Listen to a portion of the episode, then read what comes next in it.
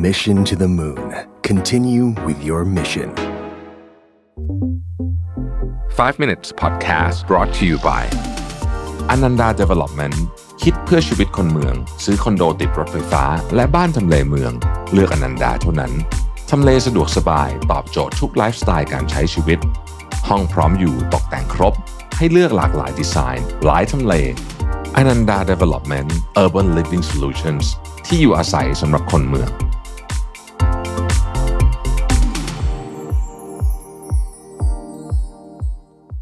วันนี้บทความจาก Andy Murphy นะครับชื่อ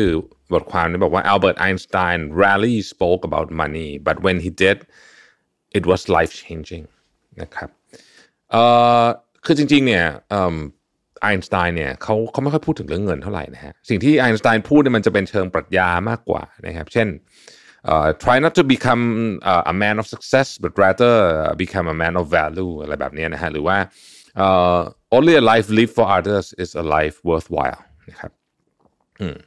คือจริงๆแล้วไอน์สไตน์เองก็ไม่เราก็ไม่ได้ทราบถึงอะไรเกี่ยวกับเรื่องเงินสักเท่าไหร่แต่ว่าจากสิ่งที่เขาค้นพบเนี่ยนะฮะคือถ้าเกิดว่าเขาเป็นคนที่ตั้งใจจะหาผลประโยชน์จากมันเนี่ยนะเขาก็น่าจะเป็นหนึ่งในบุคคลที่ร่ำรวยที่สุดในโลกก็เป็นไปได้นะครับ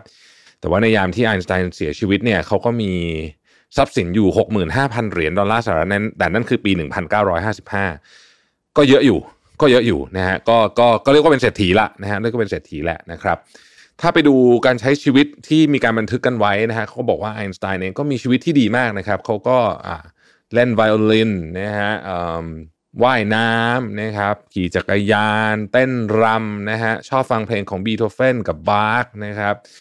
แล้วก็มี in-house chef ด้วยนะครับแปลว่ามีมีเชฟมาทำอาหารให้ที่บ้านเนี่ย แสดงว่าการมีคนที่มีเชฟมามี in-house chef เนี่ยนะฮะก็ก็แปลว่าต้องมีตังระดับหนึ่งอะเนาะนะครับ ก็กินข้าวกับเพื่อนฝูงครอบครัวอะไรต่างๆเหล่านี้แต่ว่าไอน์สไตน์แทบจะไม่ได้พูดอะไรเกี่ยวกับเรื่องเงินสักเท่าไหร่แต่ว่าสิ่งที่เขาเคยพูดครั้งหนึ่งเนี่ยนะครับเป็นประโยคที่โด่งดังมากเขาบอกว่า compound interest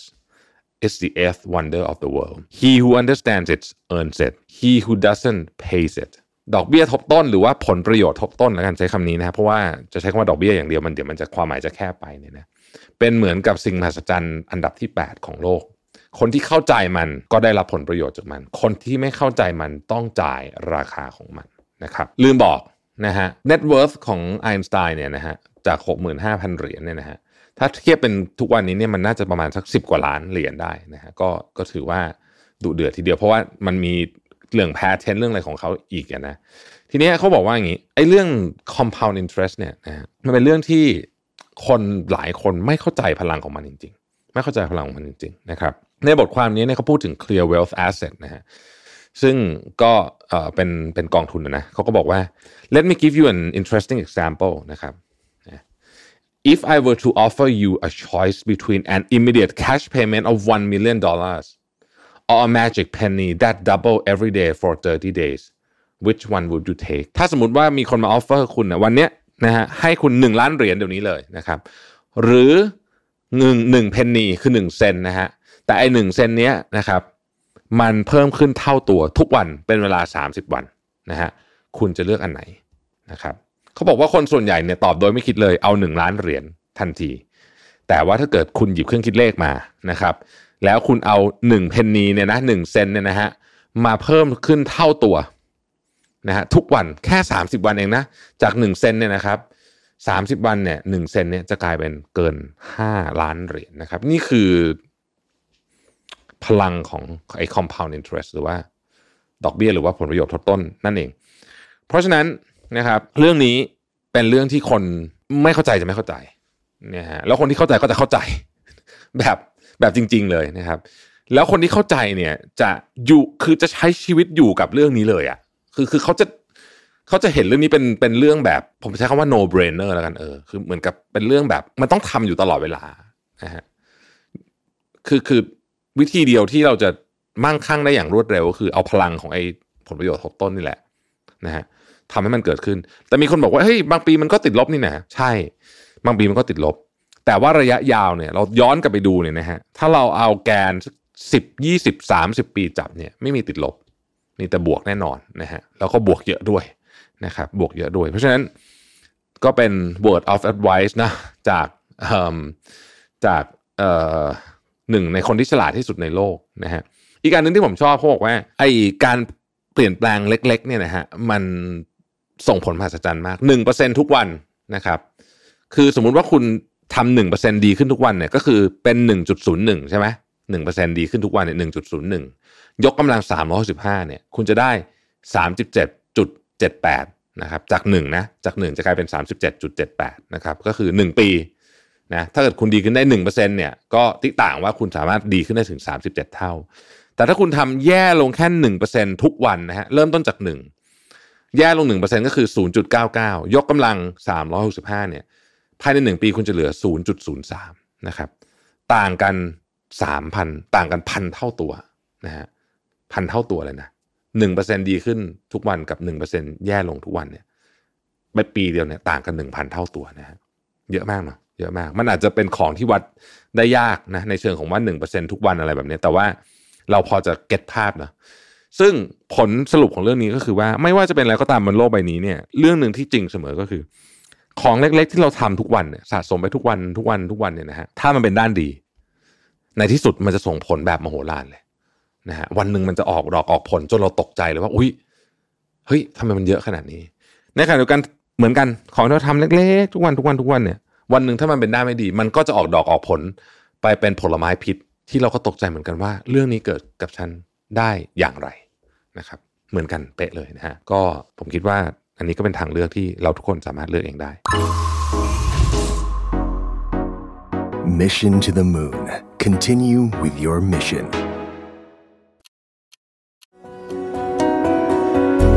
5 minutes good time ช่วงเวลาดีๆ ใน 5 นาที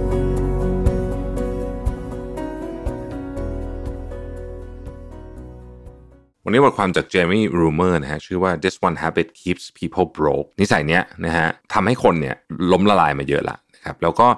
สถิติเนี่ยบอกว่า six figure earners คือคนที่ได้ค่าตอบแทนเป็นนับเป็นปีนะฮะในอเมริกาค่าตอบแทนเป็นปีเนี่ยเป็นเลข 6 หลักนะครับก็คือตั้งแต่1นึ่งแสนเหรียญเป็นต้นไปเนี่ยนะฮะซึ่งก็ถือว่าค่อนข้างเยอะนะครับ สมมติว่าเด็กเดี๋ยวนี้ต้องน้องน้องนองๆที่จบ MBA มานะอยู่สมมติเรียนอเมริกาเนี่ย แล้วทำงานเนี่ยนะฮะก็เงินเดือนแสนกว่าเหรียญต่อปีประมาณสักแสนสี่แสนห้าประมาณนี้นะครับอันนี้คือบริษัทค่อนข้างดีนะผมไม่ได้อัปเดตเอ่อไอไอเรื่องเงินเดือนนานแล้วแต่ก็คงจะอยู่เราเราเรทนี้แหละแสนสองอะไรประมาณนี้แสนห้าอะไรเนี่ยแถวๆนี้นะครับอืมแล้วก็ขึ้นไปเรื่อยๆนะครับประมาณสักซีเนียหน่อยก็อาจจะสักสองแสนกว่าอะไรเงี้ยสามแสนนะครับจนไปได้ถึงห้าหกแสนนะฮะอันนี้คือพูดถึงแบบไม่ได้แบบไม่ได้ต้องเป็นเจ้าของกิจการหรืออะไรนะนี่พูดถึงคนที่ทำงานแล้วก็ ไต่ corporate ladder ไปเรื่อยๆเนี่ยนะแต่ว่าถ้ามีนิสัยนี้นะครับเงินเดือนเยอะแค่ไหนก็ต้องบอกว่าลำบากนะฮะและในสหรัฐอเมริกาเนี่ยบอกว่าคนกลุ่มนี้ที่เรียกว่าเป็นต้องต้องเรียกว่าเป็นคนที่อยู่ในกลุ่ม กลุ่มที่หารายได้ได้เยอะนะฮะเป็นกลุ่มผู้มีรายได้สูงถึงสูงมากเนี่ยห้าสิบเปอร์เซ็นต์ของกลุ่มนี้เนี่ย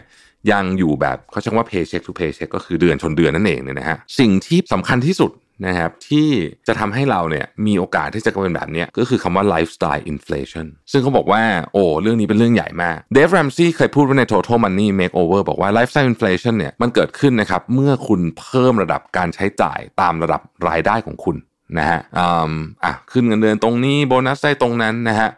แล้วก็เขาบอกว่าพอมันอย่างเงี้ยคุณสึกเออเราสามารถใช้ได้อีกหน่อยหนึ่งแต่ในที่ในความเป็นจริงแล้วเนี่ยไลฟ์สไตล์ของเราเนี่ยมันจะมันจะขยายไปมากกว่า สิ่งที่เราหาได้นะครับและมันคือกับดักนั่นเองโค้ชหนุ่มจักรพงศ์ก็บอกแบบนี้บ่อยนะบอกว่ามนุษย์เราเนี่ยสามารถเพิ่มความสามารถในการใช้จ่ายเนี่ยตามรายได้นะฮะดังนั้นเนี่ยเราจำเป็นจะต้องกลับมามองจริงๆว่า เราอยู่ในวงจรของ lifestyle inflation หรือเปล่าถ้าเกิดว่าคุณมีเงินเยอะแยะมากมายร่ำรวยไม่มีปัญหานะฮะแต่ตอนนี้เนี่ยก็ต้องกลับมาคิดจริง ๆ ว่าเราอยู่ในวงจรนี้หรือเปล่านะครับเออเขาบอกว่าสิ่งที่คนตกหลุมพรางเยอะๆนะฮะคือหนึ่งบ้านใหญ่ขึ้นนะฮะ อัปเกรดบ้านไปเรื่อยๆนะครับหรือ 2 คือกินอาหารที่แพงขึ้นนะครับใช้ของแบรนด์เนมแพงขึ้นรถยนต์แพงขึ้นเดินทางแพงขึ้นอะไรต่างๆนะเหล่านี้เนี่ยนะครับเขาบอกว่าถ้ามันไม่ได้ใช้คือถ้าของพวกนี้เนี่ยมันไม่ได้ตกอยู่ในหมวดของการสร้างความคล้ายๆ กับว่าสร้างสิ่งที่ควรใช้เงินด้วยนะฮะคือหนึ่ง สร้างความสะดวกสบายอะอันนี้พอเข้าใจเพราะมันคือการซื้อเวลานั่นเองการสร้างความสะดวกสบายนะครับหรือ 2 มันคือสิ่งที่คุณรัก อันนี้คือสิ่งที่คุณใช้เงินด้วย แต่นอกเหนือจากนี้แล้วเนี่ยตั้งคำถามกับตัวเองจริงๆว่าเราจะเป็นต้องใช้นี้หรือเปล่านะครับผมเองเนี่ยก็ก็เริ่มมานั่งคิดละนะตอนนี้สิ่งหนึ่งที่ผมตัดไปได้เลยก็คือ พวกบรรดาของกินทั้งหลายอะอ่านะฮะอันนี้ตัดง่ายเลยเพราะว่าได้ 2 ต่อเลยนะครับหนึ่งประหยัดเงิน แต่ก่อนชอบไปกินพวก fine dining เดี๋ยวนี้แบบเฉยๆแล้วนะฮะไม่ค่อยไปละน้อยมากคือไปก็ส่วนใหญ่ก็คือไปพาแขกไปเลี้ยงอะนะฮะคืออันนั้นนะต้องไปเพราะมันเรื่องงาน แต่ถ้าไปกินเองเนี่ยไม่ค่อยไปละตัดไปได้หนึ่งนะฮะเราก็ประหยัดเอ่อแคลอรี่ด้วยนะครับเพราะว่ากินพวกนี้ก็จะกินเยอะนะครับเนี่ยอันนี้หนึ่งนะฮะเอ่อเวลา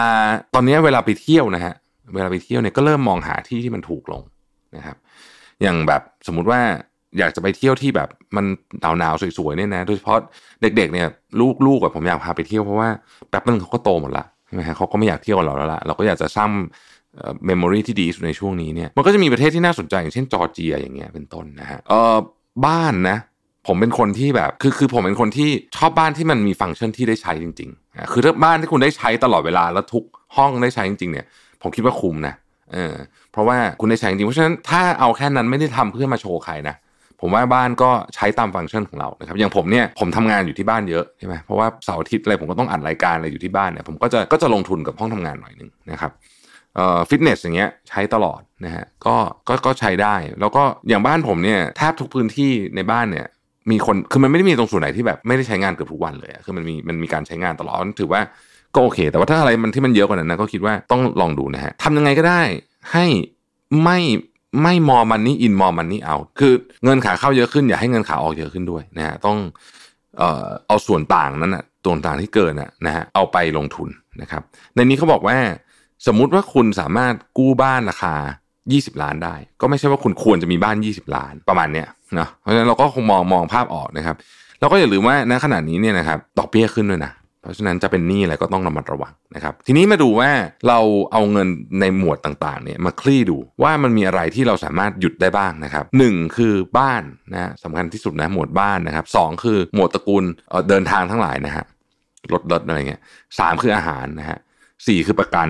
นะครับประกันชีวิตประกันอะไรก็แล้วแต่ในรวมอยู่หมดนี้หมดประกันสุขภาพห้าคือหมวด health นะฮะหมวดสุขภาพนะฮะ ใช้กับหมวดสุขภาพในเช่น อันนี้นับนับไปหมดนะฟิตเนสอะไรอย่างเงี้ยนะฮะนับพวกนี้หมดเลยนะครับเอ่อข้อ 6 คือเรื่องของลูกนะฮะข้อ 7 คือไปกินข้าวนอกบ้านมาอาหารเมื่อกี้นี่หมายถึงซื้อมาทำที่ห้างแต่มันมีกินข้าวนอกบ้าน อีกข้อหนึ่งก็คือเสื้อผ้านะครับแล้วข้อสุดท้ายคือ entertainment นะฮะลองดูว่าพวกเนี้ยเราใช้ยังไงบ้าง นะฮะณเวลานี้เนี่ยผมบอกเลยว่าเป็นช่วงเวลาที่ถ้าไม่ใช่จุดต่ำสุดนะก็ใกล้มากละสำหรับบรรดาพวกหุ้นอะไรต่างๆนาพวกนี้เนี่ยเพราะฉะนั้นใครมีเงินเหลือตอนนี้เนี่ยนะครับอันนี้ไม่ได้เชียร์ซื้อหุ้นนะแต่ว่าลองไปดูแล้วกันศึกษาเองนะครับว่าควรจะมันควรจะซื้ออะไรบ้างเพราะว่าผมรู้สึกว่ามันเป็นช่วงเวลาที่ดี เราเราเก็บเงินมาเนี่ยเพื่อเวลาแบบเนี้ยลองดูนะฮะเพราะฉะนั้นเปลี่ยนนิสัยได้ลองพิจารณาค่อย ๆ พิจารณาดูแต่ละหมวดที่ผมพูดไปเมื่อกี้นะฮะแล้วถ้าเกิดอันไหนที่เราลดได้ตัดได้นะชีวิตเราจะเบาขึ้นเยอะเลยแล้วเชื่อไหมความสุขไม่ลดลงเลยแม้แต่นิดเดียวนี่คือประโยคสำคัญนะฮะความสุขไม่ลดลงเลยแม้แต่นิดเดียว แต่ถ้าคุณต้องไปตัดของที่มันเป็นเรื่องความ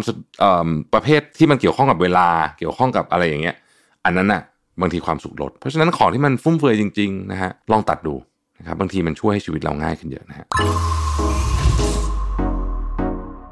Mission to the Moon. Continue with your mission.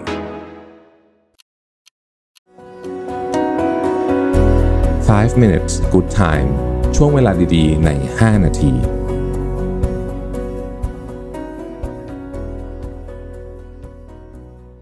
ครับวันนี้บทความจาก Fast Company นะครับ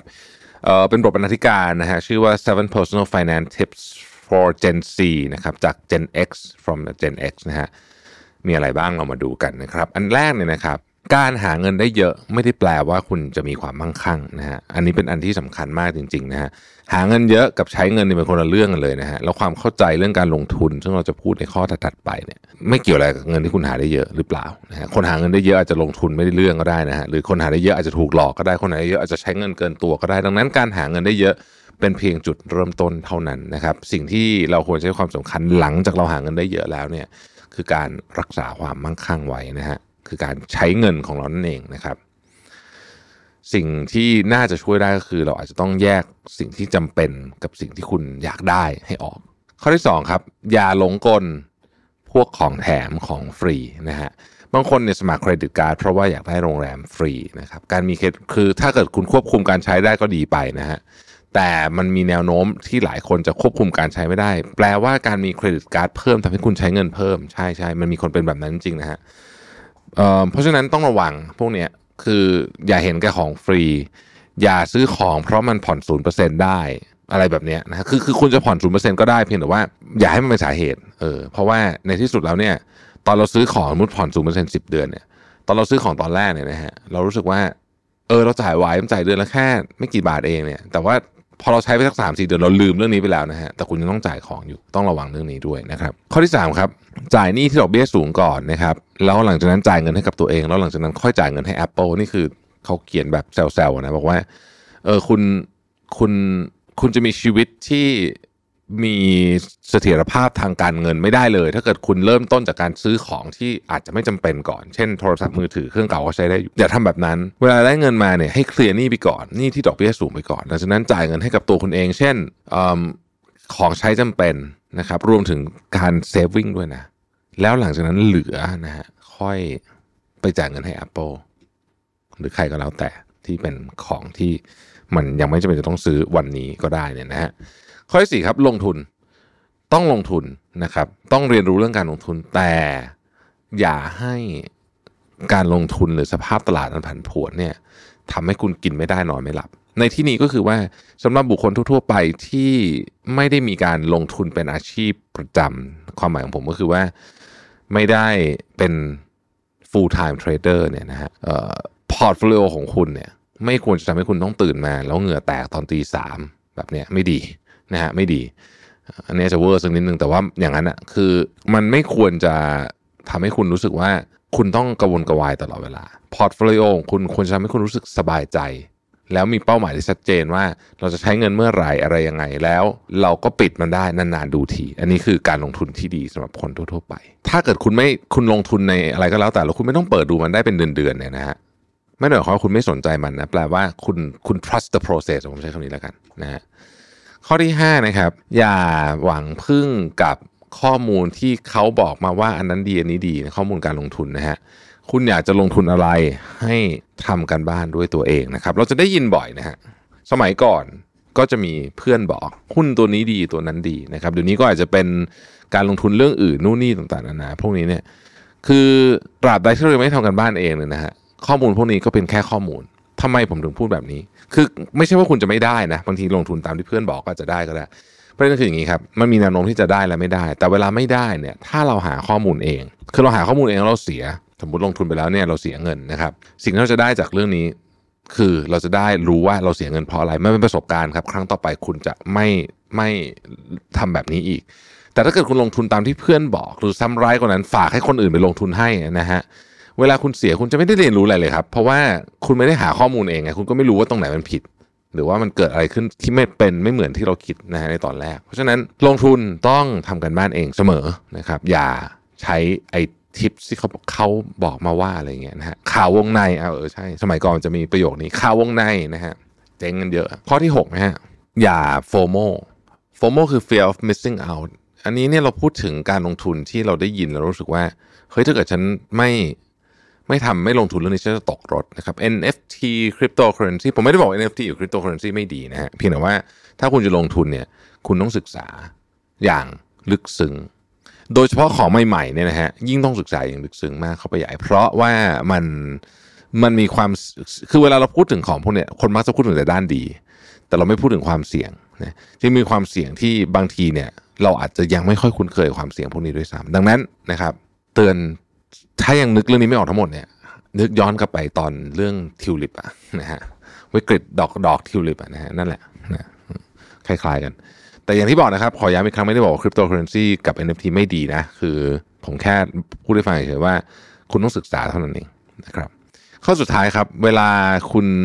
ลงทุนแล้วได้ผลตอบแทนที่ดีเนี่ยอย่าภูมิใจมาก คือบางทีเนี่ยมันอาจจะฟลุกก็ได้ มันอาจจะโชคดีก็ได้นะครับ แล้วก็ไม่ต้องไปดูถูกคนอื่นที่เขาได้ผลตอบแทนที่ไม่ดี การลงทุนเนี่ยมันดูกันยาวๆ บางทีเนี่ยเราอาจจะโชคดีเพราะปีนั้นเนี่ยตลาดมันดีพอดีก็ได้นะฮะอืมเราไม่ได้ทำอะไรดี คือจริงๆเนี่ยเขาบอกว่า คนที่วัดฝีมือการลงทุนเนี่ยคือมันต้องดีทั้งตลาดดีและดีทั้งตลาดไม่ดี ซึ่งนั่นแหละอาจจะแปลว่าคุณมีฝีมือแต่อย่างไรก็ตามเนี่ย มันมันอย่างที่บอกฮะมันเป็นเกมยาวๆ เพราะฉะนั้นเนี่ยเวลาได้ก็อย่าไปภูมิใจมาก คือจะเราอาจจะคิดว่าเราเก่งเกินความเป็นจริงก็ได้นะฮะก็ ต้องระวัง เป็นเรื่องที่ผมว่าดีนะครับเพราะว่าเรื่องการเรื่องเงินเนี่ยจริงเราปรับ mindset mindset เรื่องเงินสำคัญจริงนะ mindset เรื่องเงินสำคัญมากนะฮะเพราะว่าถ้าเกิดว่าเรามี mindset ที่ผิดเนี่ยนะฮะก็แหมมันมันมันไปต่อยากจริงมันจะไปกระทบกับเรื่องอื่นด้วยนะครับในนี้เขาต้องแนะนำหนังสือด้วยนะฮะสามเล่มนะฮะ The Automatic Millionaire นะฮะเล่มนี้ผมยังไม่เคยอ่านนะฮะเดี๋ยวจะลองไปหาอ่านดูนะครับ Beating the Street นะฮะหนังสือเล่มนี้ดังมากปีเตอร์ลินช์เป็นคนเขียนนะครับ แล้วก็ The Millionaire Next Door นี่อ่านแล้วนะฮะโทมัสสแตนลีย์กับวิลเลียมแดนโกเป็นคนเขียนนะฮะก็หวังว่าจะได้ไอเดียนะครับในการจัดการเรื่อง personal finance Mission to the Moon. Continue with your mission.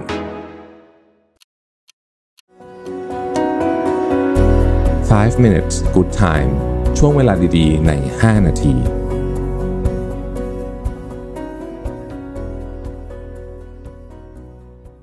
วันนี้บทความจากทิมเดนนิงนะครับ ชื่อว่า The Only 10 Money Habits I Religiously Follow นะครับ 10 นิสัยทางการเงินที่คุณทิมเดนนิงผู้เขียนเนี่ยเขาทำอย่างสม่ำเสมอและทำแบบจริงจังนะฮะ อันที่หนึ่งคือ ความเชื่อที่ว่าสิ่งที่เคยทำได้ในอดีต เราจะทำได้ต่อไปเรื่อยๆเนี่ยเป็นความเชื่อที่อันตรายมาก ๆนะครับ คือ หลายคนจะมีความเชื่อว่าเราเคยหาเงินได้เท่านี้ในอดีตในอนาคตเราก็คงหาเงินได้เท่านี้หรือมากขึ้นด้วยนะฮะตลอดเวลาไม่มีขาลงเลยเนี่ยนะฮะอันนี้เป็นสิ่งที่ต้องระวังมาก ๆ โดยเฉพาะในสถานการณ์ที่มันมีขาขึ้นติดต่อกันยาวนานนะครับ ถ้าเป็นในตลาดหุ้นก็คือบูมาเก็ตมาแบบหลายปีเนี่ยนะฮะทุกคนก็จะคิดว่าโอ้เงินมันก็จะต้องไหลมาเทมานะครับ จนวันหนึ่งมันหยุดนั่นแหละนะฮะอันเนี้ยคือเรื่องของวิธีคิด ในเชิงของความปลอดภัยทางการเงินด้วย เพราะฉะนั้นเนี่ยเราก็ต้องคิดอยู่เสมอนะครับ ว่าสิ่งที่เราทำได้ในวันนี้เนี่ยไม่ได้แปลว่าเราจะทำได้ตลอดไปนะครับโดยเฉพาะถ้ามันมีความเสี่ยงแบบเห็นเห็นอยู่แล้วเนี่ยนะฮะอาทิสมมติว่างานที่เราทำตอนนี้เนี่ยเป็นงานที่เราต้องใช้แรงทำเยอะนะครับอย่างยกตัวอย่างผมไปบรรยายอย่างเงี้ยนะฮะคือมันจะต้องมีตัวผมไปด้วยเนี่ยนะฮะวันหนึ่งเกิดผมป่วยขึ้นมานะฮะก็ไปไม่ได้ อย่างเงี้ย คือเราจะคิดว่าเราจะไม่ป่วยตลอดเลย มันก็คงจะเป็นไปไม่ได้ เป็นต้นยกตัวอย่างแบบเบาๆนะครับ อันที่ 2 คือให้การลงทุนเป็นเรื่องออโตเมติกนะครับ ในที่นี้ก็คือว่าง่าย ๆ เลยคือ สมมติว่าคุณมีเงินเดือนเท่าไหร่ก็หักเงินไปเลย ไม่ต้องเจอกันเลยเนี่ยนะฮะสัก 15-20%ไปลงทุนเลยนะครับนั่นนั่นคือวิธีที่ผมทำง่ายสุด เพราะว่าถ้าจะมาเอาทีหลังเนี่ยมันมันยากครับเก็บทีหลังยากกว่าเพราะฉะนั้นหักไปเลยนะครับหรือ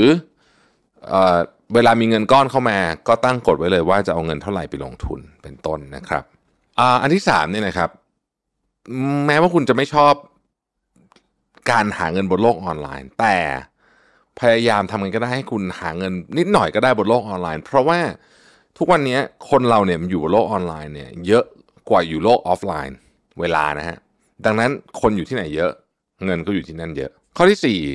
ลองใช้การเขียนในการหาเงินดู เพราะว่าการเขียนหรือกระบวนการในการบ่งบอกตัวตนผ่านการเขียนแม้กระทั่งการทำลิงก์อินของคุณให้มันดูน่าสนใจเนี่ยนะฮะมันช่วยคุณหาเงินได้มากขึ้นจริง ๆ ต่อไปคือเรื่องของเทคโนโลยีที่จะเกี่ยวข้องกับชีวิตเรา เช่น AI เว็บ 3 พวกนี้ต้องศึกษาว่ามันเกี่ยวข้องกับเรื่องเงินของเรายังไงบ้าง ไม่ว่าจะเป็นเรื่องของการลงทุนไม่ว่าจะเป็นโอกาสทางอาชีพใหม่ ๆ นะครับ ต้องคอยศึกษา เพราะว่าของพวกนี้เนี่ยมันไม่มีใครมานั่งสรุปให้เราแบบแบบเต็มรูปแบบหรอกนอกจากเราจะศึกษาเอง ข้อต่อไปคือ อย่าเชื่อเหล่าบรรดาคนที่เป็นเขาเรียกว่า policy maker มากจนเกินไป policy maker อย่างเช่นเฟดอย่างเงี้ยเรียกว่าเป็น policy maker นะครับ เกี่ยวกับ 2 เรื่องคือดอกเบี้ยและ เงินเฟอ้อต้องระวังนะฮะอย่าเชื่อมากจนเกินไปให้ดูเกี่ยวกับให้เราดูเองอะว่าเอ้ยสองอันนี้เนี่ยมันสถานการณ์มันเป็นจริงแบบที่ policy maker เขาว่ากันหรือเปล่านะครับ ข้อต่อไปคือลองใช้เงินในการทำสิ่งที่มันแบบเป็นเป็นเป็นความเสี่ยงแบบที่คุณไม่ได้ทำปกติเออนะฮะเป็นความเสี่ยงแบบที่คุณไม่ได้ทำปกตินะครับ ไม่ว่านานๆทีอาจจะเป็นการ ไปเทคคอร์สบางอย่างที่รู้สึกว่า เออมันก็ดูแพงนะ แต่รู้สึกว่าเฮ้ยมันก็มันอาจจะได้อะไรคุ้มค่าก็ได้นะฮะผมเองเนี่ยก็รู้สึกว่าบางคอร์สที่ไปเรียนเนี่ยนะฮะส่วนใหญ่เป็นคอร์สของต่างประเทศนะของมหาลัยต่างประเทศเนี่ยนะฮะเป็นคอร์สออนไลน์นะโอ้โหแพงแพงอะนะออนไลน์มันแพงขนาดนี้เออแต่ไปเรียนเราได้ประโยชน์เยอะจริงๆมันก็มีความเสี่ยงนะฮะเสี่ยงทั้งเวลาเสี่ยงทั้งเงินนะฮะแต่ว่าเออบางทีมันก็ได้ประโยชน์ข้อต่อไปคือ พยายามซื้อของที่ที่ มันจะสร้างเงินให้คุณได้นะฮะพยายามซื้อของที่สร้างเงินให้คุณได้นะครับ เช่นใช้เงินไปกับการซื้อซอฟต์แวร์บางอย่างนะครับ หรือซื้ออของที่มันสะสมอะนะฮะ เช่นนาฬิกาอะไรแบบนี้นะฮะ มันก็นมันสามารถสร้างเงินให้คุณได้ ถ้าคุณอยากซื้อของจริงๆนะครับ อันนี้ไม่นับรวมกับเรื่องของการศึกษาเรื่องซื้อห้องซื้อหุ้นอันนั้น ต้องทำอยู่แล้วนะครับ ข้อต่อไปคือ เลิกสนใจว่าคนอื่นจะคิดยังไงกับคุณ โดยเฉพาะเกี่ยวกับสิ่งของของคุณนะครับ คือคุณจะขับรถอะไรคุณจะอะไรพวกนี้ไม่ต้องคือคือเราจะอยู่ได้อย่างสบายใจถ้าเราไม่สนใจคนอื่นในในประเด็นพวกนี้ว่าเขาจะสนใจว่ารถเราจะแพงไหม เราจะมีรูปสวยๆ ลง Instagram หรือเปล่า ถ้าเกิดว่าใครไม่สนใจเรื่องพวกนี้นะฮะ ชีวิตจะเป็นอิสระมากขึ้นเยอะมากเลย และมาถึงข้อสุดท้ายครับ ผมชอบคำนี้มากเขาบอกว่า work for freedom instead of stuff ทำงานเพื่อให้คุณมีอิสระ ไม่ใช่ทำงานเพื่อซื้อของนะฮะเพราะฉะนั้นเนี่ยอันเนี้ยต้องวางแผนดีๆว่า เออเราทำงานไปเนี่ยเพื่อที่จะวันหนึ่งเราจะได้มีทางเลือกว่าเราจะทำงานหรือไม่ทำงานก็ได้ อย่างผมเนี่ยผมรู้สึกว่าไอ้คำว่าเกษียณของผมนี่ไม่ใช่แบบการแบบโอ้โหแบบเลิกทำงานทุกอย่างเลย แต่คือมันคือวันที่เราสามารถบอกตัวเองได้ว่า วันนี้เราอยากทำเรื่องนี้ หรือไม่ทำเรื่องนี้ก็ได้ หรืออยากจะทำอะไรก็ได้ หรือไม่ทำอะไรเลยก็ได้ การทำงานเป็นทางเลือกละนะฮะไม่ใช่สิ่งที่จำเป็นจะต้องทำแล้วนะครับ และนี่คือ 10 ข้อจากทีมเดนนิงส์นะครับ Mission to the Moon. Continue with your mission.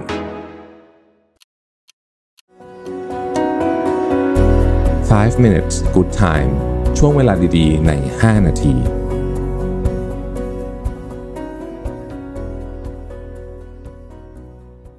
ชื่อว่า10 most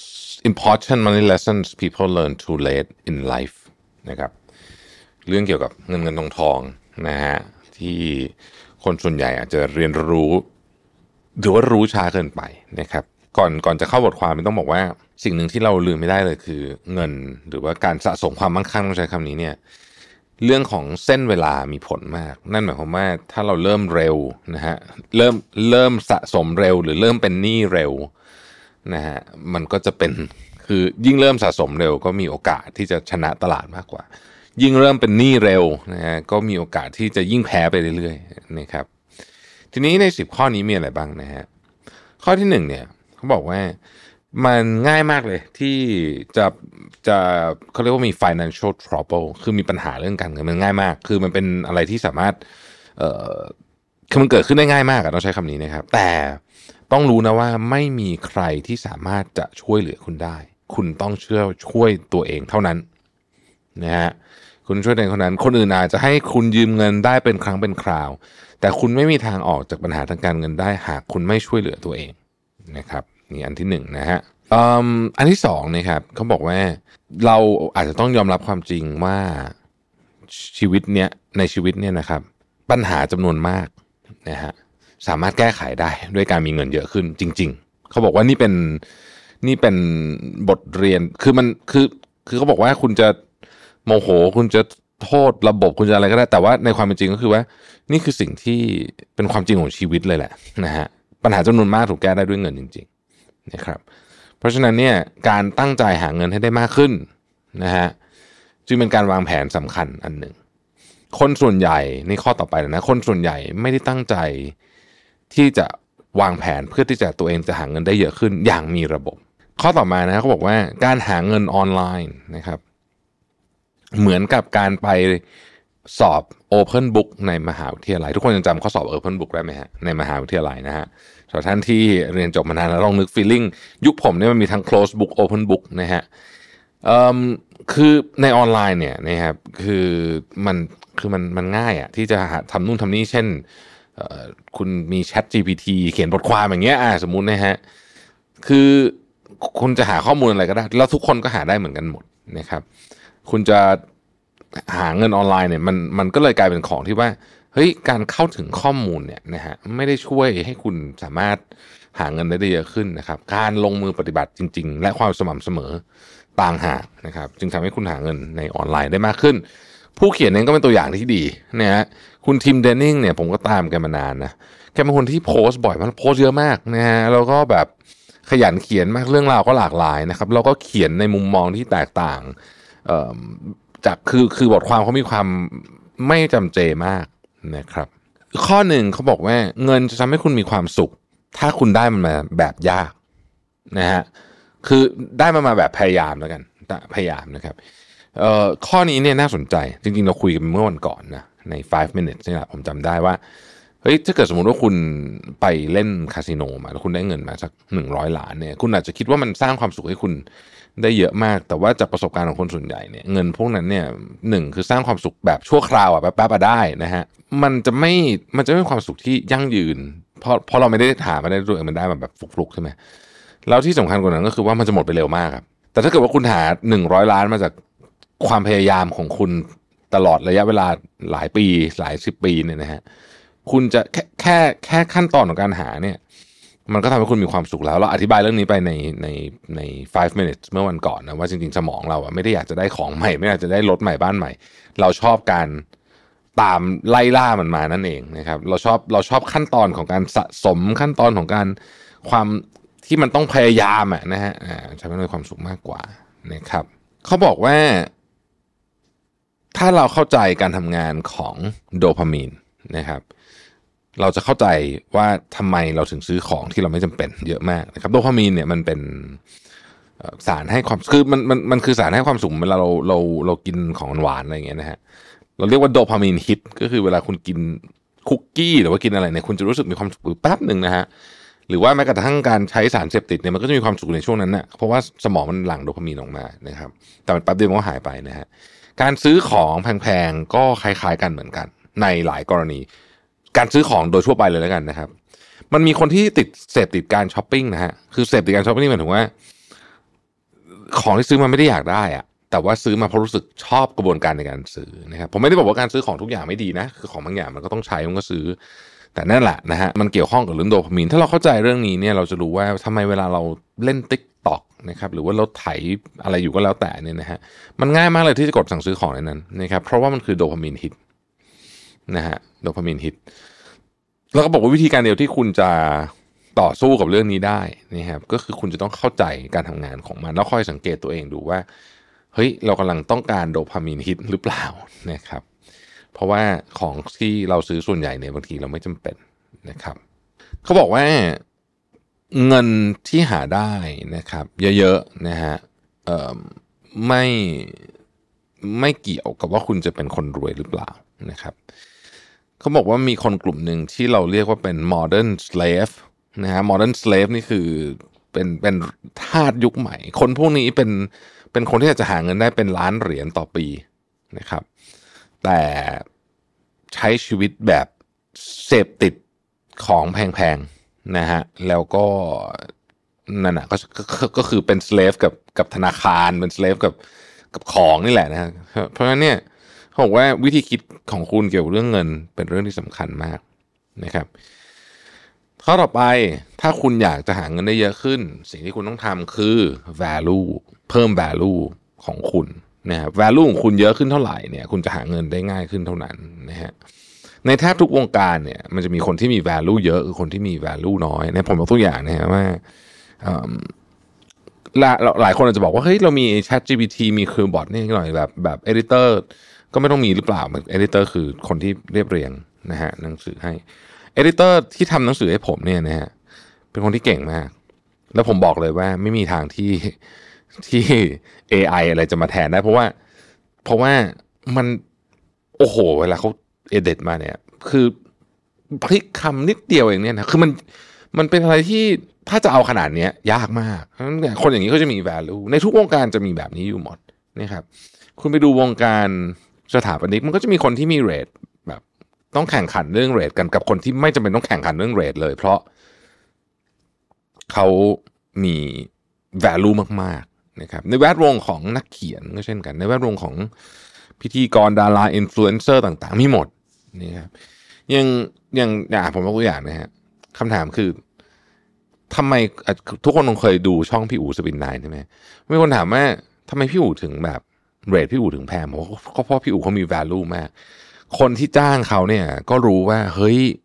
โอ้โห วิธีการที่เขาทำการบ้าน วิธีการที่เขาเล่าเรื่องและ skill ของเขาเองเนี่ยนะฮะสมัยก่อนพี่อู๋ไม่ได้ขับรถแบบไม่ได้รีวิวรถเยอะแยะแบบนี้นะฮะแต่พอเขาต้องรีวิวรถเขาก็ศึกษาจริงจังจนเดี๋ยวนี้ไปขับรถในสนามแข่งอะไรได้แล้วเนี่ย นี่คือนี่คือ value เขาเขาพัฒนาสิ่งตัวพวกนี้อยู่ตลอดเวลาและไม่ประมาทนะครับแล้วก็ผมคิดว่าหลายเรื่องอะนะมีมีจริยธรรมในการทำงานอะไรพวกนี้สำคัญมาก ข้อต่อมาคือคุณต้องลงทุนไม่คุณจะทำงานจนตายนะเพราะว่า เพราะว่าการลงทุนเนี่ยมันมันจะทำให้คุณทำงานน้อยลง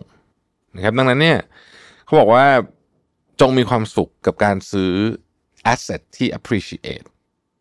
นะฮะ asset ที่ appreciate asset ที่ appreciate คืออะไรอย่างเช่นมันไม่เสมอไปนะ แต่ว่าอันนี้เป็นตัวอย่างนะครับ เช่นอสังหาริมทรัพย์แบบนี้นะฮะอสังหาริมทรัพย์ไม่ไม่ได้ appreciate ทุกกรณีนะเลยแต่ว่ามันมีแนวโน้มจะ appreciate ได้นะครับหุ้นอะไรอย่างเงี้ยนะฮะเพราะฉะนั้นก็ถ้าเกิดว่าคุณอยากจะ ไม่ต้องทำงานไปตลอดชีวิตเนี่ย ก็นี่แหละ ก็ต้องทำแบบนี้ สุดท้ายฮะเขาบอกว่ามันฟังดูตลกมากแต่ว่า true wealth is ability to stop thinking about money คนที่ร่ำรวยที่แท้จริงคือคนที่สามารถหยุดคิดเรื่องเกี่ยวกับเงินได้นะฮะหยุดคิดเรื่องเกี่ยวกับเงินได้ คุณแปลว่าอะไรคือแปลว่าคุณสามารถใช้ชีวิตโดยไม่ต้องนึกถึงว่า เงินมันจะต้องมาจากไหนอะเออนั่นแหละนะครับ คือความร่ำรวยที่แท้จริง และเวลาเราพูดประโยคนี้ว่า สามารถใช้ชีวิตโดยไม่ต้องคิดว่าเงินมาจากไหนเนี่ยมันมีวิธีเยอะมากนะ ไม่ได้หมายความว่าคุณจะต้องใช้ชีวิตใช้เงินเยอะแยะสุรุ่ยสุร่ายสัทีเดียวนะครับ มันมีวิธีเยอะแยะมากมายนั่นเอง Mission to the Moon. Continue with your mission.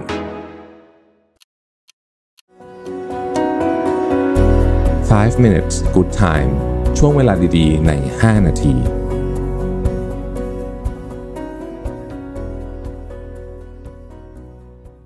12 sentence about money no one wants to hear นะครับ อันที่หนึ่งนะครับ คุณร่ำรวยจากการที่ได้เงินเดือนเยอะๆเนี่ยยากมากนะครับมีนะฮะมีมีมีส่วนอาจจะมี CEO บางคนหรืออะไรเนี่ยที่เขาร่ำรวยจากการที่เงินเดือนเยอะได้ แต่ว่าเป็นส่วนค่อนข้างน้อยนะครับเป็นส่วนค่อนข้างน้อย คนที่ร่ำรวยส่วนใหญ่เนี่ยนะครับมาจากการลงทุนนะครับมาจาก การสร้างธุรกิจอะไรประเภทเนี้ยนะครับส่วนใหญ่มันจะเป็นแบบนั้นนะครับ ข้อที่2ครับการเกิดมาวิธีการมาของเงินเนี่ยนะฮะสำคัญมากๆต่อความสุขของคุณที่มีต่อเงินนั้นนะฮะที่มีต่อเงินนั้นนะครับเออมันมีบทสัมภาษณ์ของครอบครัวของ Vanderbilt นะครับ Vanderbilt นี่เป็นชื่อมหาวิทยาลัยผมแล้วเป็นชื่อของหนึ่งในตระกูลที่ร่ำรวยที่สุดในโลก ตระกูลหนึ่งในช่วงยุคหนึ่งนะฮะเออเป็นคนรวยมากเลยเนี่ยนะฮะรวยมากๆ ของสหรัฐอเมริกาเขาบอกว่าเขาเกิดมาเป็น trust fund baby trust fund baby ก็คือพ่อแม่ให้เงินเยอะๆใช้ตั้งแต่เด็กนะครับ แล้วก็มีเงินใช้ตลอดเขาบอกว่าทำให้เขาอะไม่รู้สึกถึงความสุขของเขาต่อต่อการใช้เงินอะมันมันเหมือนมันชานะฮะดังนั้นเนี่ยทีมดันนิงเขาเลยบอกว่า การที่เราสร้างตัวขึ้นมาเองนะฮะใช้ความพยายามใช้ความลำบากแลกหยาดเหงื่อแรงกายขึ้นมาเองเนี่ย เพื่อที่จะร่ำรวยขึ้นมาเนี่ย มัน มันทำให้เราเวลาเราใช้เงินนะใช้เงินนั้นนะฮะมันจะมีความสุขมากกว่าเออนะครับ อันนี้คล้ายๆกับลอตเตอรี่เหมือนกันนะเออสังเกตดูคนที่ได้เงินจากลอตเตอรี่ก็มักจะในที่สุดเราก็จะ end up กลับไปอยู่ที่เดิมอะไรแบบนี้นะครับ ข้อที่ 3 ครับ ความยากจนเป็นทำให้ชีวิตยากขึ้นในแทบทุกๆมิติเอ่อเพราะฉะนั้นคือสิ่งที่เขาพยายามจะบอกคืออย่าโรแมนติไซส์ความยากจน ความยากจนเป็นสิ่งที่ไม่ดีหมายถึงว่า ไม่ดีกับใครนะครับ เพราะฉะนั้นบางคนก็จะแบบโอ้ยจริง ๆ แล้วแบบ เราก็สามารถมีความสุขได้โดยไม่ต้องมีเงินสิอะไรอย่างเงี้ยแต่ลองไปใช้ชีวิตจริงๆอะนะฮะไม่มีมีเงินดีกว่าแน่นอนนะครับเพราะฉะนั้นอย่าโรแมนติไซส์ความยากจนนะครับเขาบอกว่าคนส่วนใหญ่เนี่ย เวลาทำอะไรอะไม่ค่อยนึกถึง ROI อย่างจริงจังนะฮะไม่ได้นึกถึง ROI อย่างจริงจัง ROI คือ return on investment สมมตินะสมมตินะเขาบอกว่าเวลาเราอะถ้าสมมติคุณอยากจะเรียนรู้เรื่องอะไรสักเรื่องหนึ่งมันมีวิธีการเรียนหลายแบบใช่ไหม การที่เรานั่งคิดนิดนึงว่าวิธีการเรียนแบบไหนเนี่ยที่ให้ ROI สูงสุดเนี่ยบางทีมันจะช่วยให้เราใช้เวลาแล้วก็เงินของเราเนี่ยได้คุ้มค่ากับทรัพยากรมากที่สุดบางทีของบางอย่างดูเหมือนจะฟรีนะแต่ว่ามันทำให้เราใช้เวลานานขึ้นกับมันเพื่อที่จะเข้าใจอะไรบางอย่างแบบนี้แบบนี้อาจจะมันอาจจะไม่คุ้มก็ได้ข้อต่อไปก็คือว่าสถานการณ์การเงินของคุณคุณต้องแก้ด้วยตัวเองนะครับความรับผิดชอบเรื่องการเงินของคุณเนี่ยหนึ่งร้อยเปอร์เซ็นต์อยู่กับตัวคุณเอง ข้อต่อไปนะครับ คนที่ คนที่ obsess ที่จะต้องดูร่ำรวยตลอดนะฮะคือต้องให้ทุกคนรู้สึกว่าเขารวยตลอดเวลาเนี่ยนะครับ มันมาจากความไม่มั่นคงภายในจิตใจอย่างรุนแรง คนที่รวยจริง ๆนะครับเขาจะไม่สนใจหรอกว่าคนอื่นจะคิดว่าเขารวยหรือไม่รวยนะฮะไม่สนใจไม่ใช่ประเด็นเลยนะครับ ข้อต่อไปคือการศึกษาเรื่องการลงทุนเนี่ยนะครับ มันสามารถศึกษาได้โดยที่ใช้เวลาไม่ไม่ ศึกษาเรื่องการลงทุนเพื่อดูแลเงินของคุณที่คุณหามาได้สมมติว่า 1 ล้านบาทเนี่ยนะฮะการศึกษาเพื่อการลงทุนเพื่อดูแลเงินเนี้ยให้มันหนึ่งล้านกลายเป็น 2 ล้านเนี่ยใช้เวลาไม่เยอะเทียบกับเวลาที่คุณใช้ในการหายหนึ่งล้านนั้นมาเออนะครับข้อต่อมาเขาบอกว่าอันนี้ผมอ่านเป็นภาษาอังกฤษดีกว่านะฮะ The pursuit of endless amounts of money is a prison that leads to a mental health crisis นะฮะอ่าอันนี้ก็จริงก็คือบอกว่าคือ การมีเงินดีใช่ไหมเราก็พูดบอกแล้วว่ามันดีนะมีมีนะดี แต่ว่าถ้าเกิดว่ามันไม่มีจบอะไม่จบไม่สิ้นอะคือเท่าไหร่ก็ไม่พอได้ล้านหนึ่งแล้วก็อะสิบล้านสิบล้านต่อร้อยล้านร้อยล้านพันล้านหมื่นล้าน แสนล้านนะครับอ่าบิน business class แล้วบิน first class แล้วก็ไม่พอก็จะต้องซื้อเครื่องบินส่วนตัว คือมันจะไปได้เรื่อยๆนะฮะเสร็จแล้วมีเรือย้อนมีอะไรไปได้หมดเลย คนที่ไล่ล่าพวกนี้ไปเนี่ยนะครับในที่สุดเขาบอกว่ามันจะกลายเป็นเหมือนกับเหมือนกับกรงขังจิตใจของเรา แล้วเขาบอกว่าให้ถามคำถามใหญ่เสมอ always ask a million dollar question นะครับ คือคำว่าถามคำถามใหญ่เนี่ยแปลว่า